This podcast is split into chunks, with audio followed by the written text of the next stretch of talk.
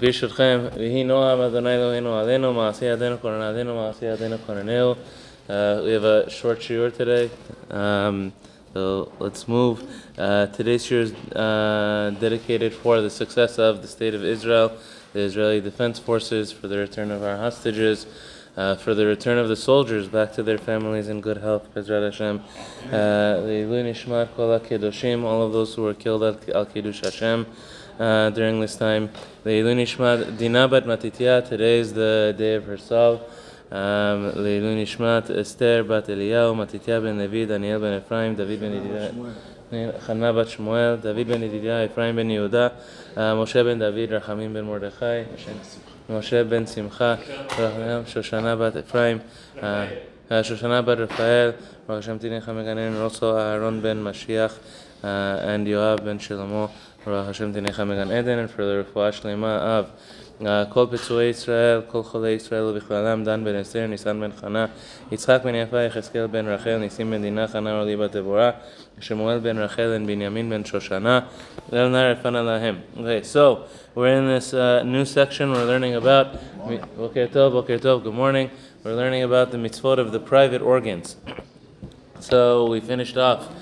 uh, yesterday. We said that there's a mitzvah for every Jewish person to have ben vebat. Every person has to uh, bring children to the world, at the very minimum, one boy and one girl, according to the Torah, in order to fulfill the mitzvah of Pru Urvu. If a person was not able to have at least both a boy and a girl, a person can also fulfill the mitzvah through their grandchildren. Uh, if, the, if, if their children have a boy and a girl uh, by the time they pass away, uh, but a person has to have uh, has to work towards fulfilling this mitzvah. You know, we we live in a in a day and age where there are so many singles. Um, this is uh, something that's not just in our community; it's in Jewish communities uh, everywhere. Uh, there are many, many singles. There are many who are either delaying marriage or who are not getting married.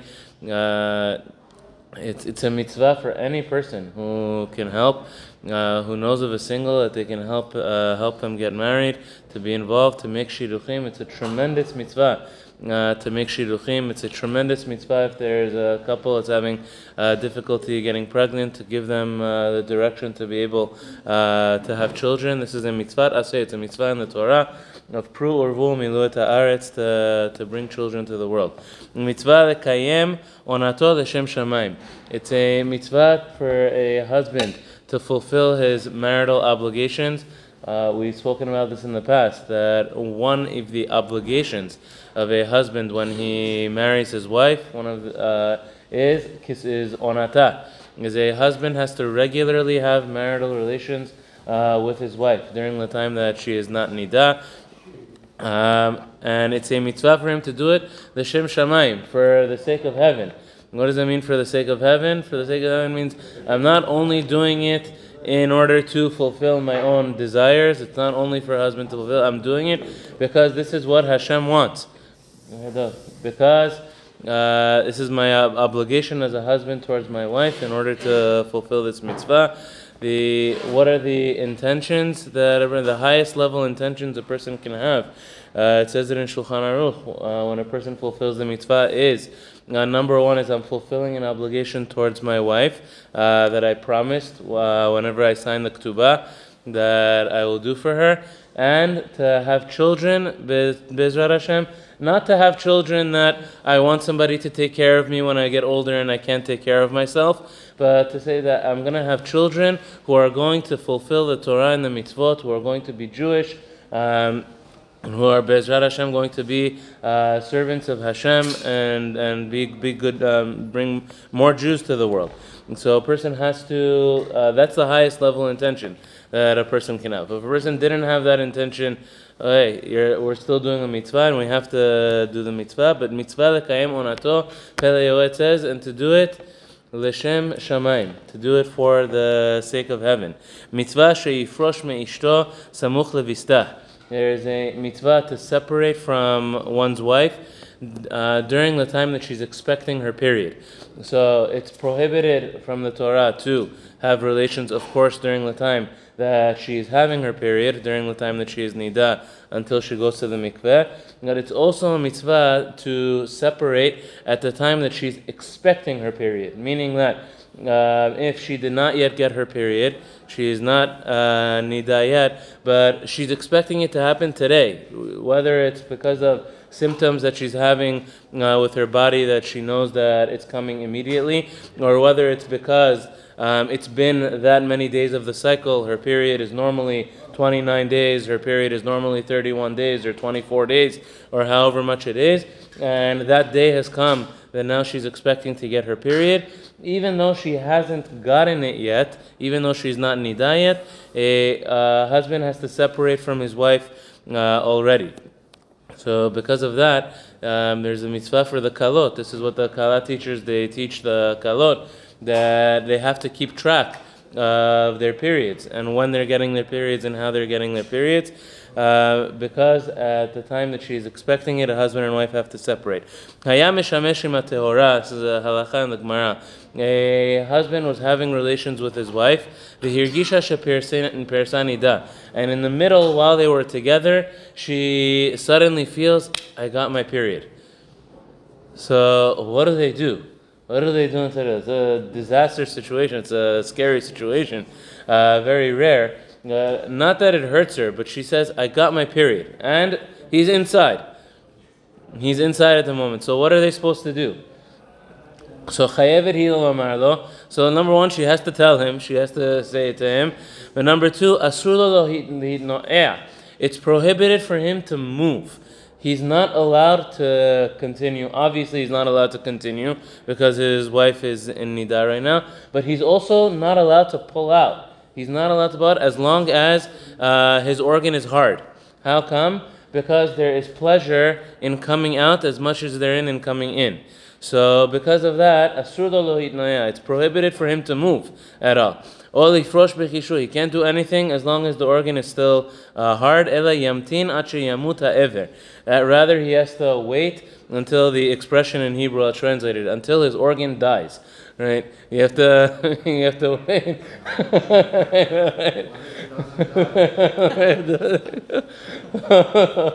Hopefully, at, at some point it will but only then um, is he allowed to come out. Um, but as long as uh, as long as his organ is still hard, um, it's prohibited for him to move um, uh, if she became nida while they were in the middle.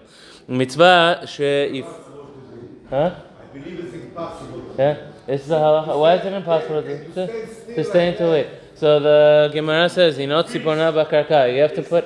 You have to freeze, and he has to put his hands and legs in, and hold himself up on the bed um, and wait and stay there until until he dies. And yeah, until, until it dies or until. He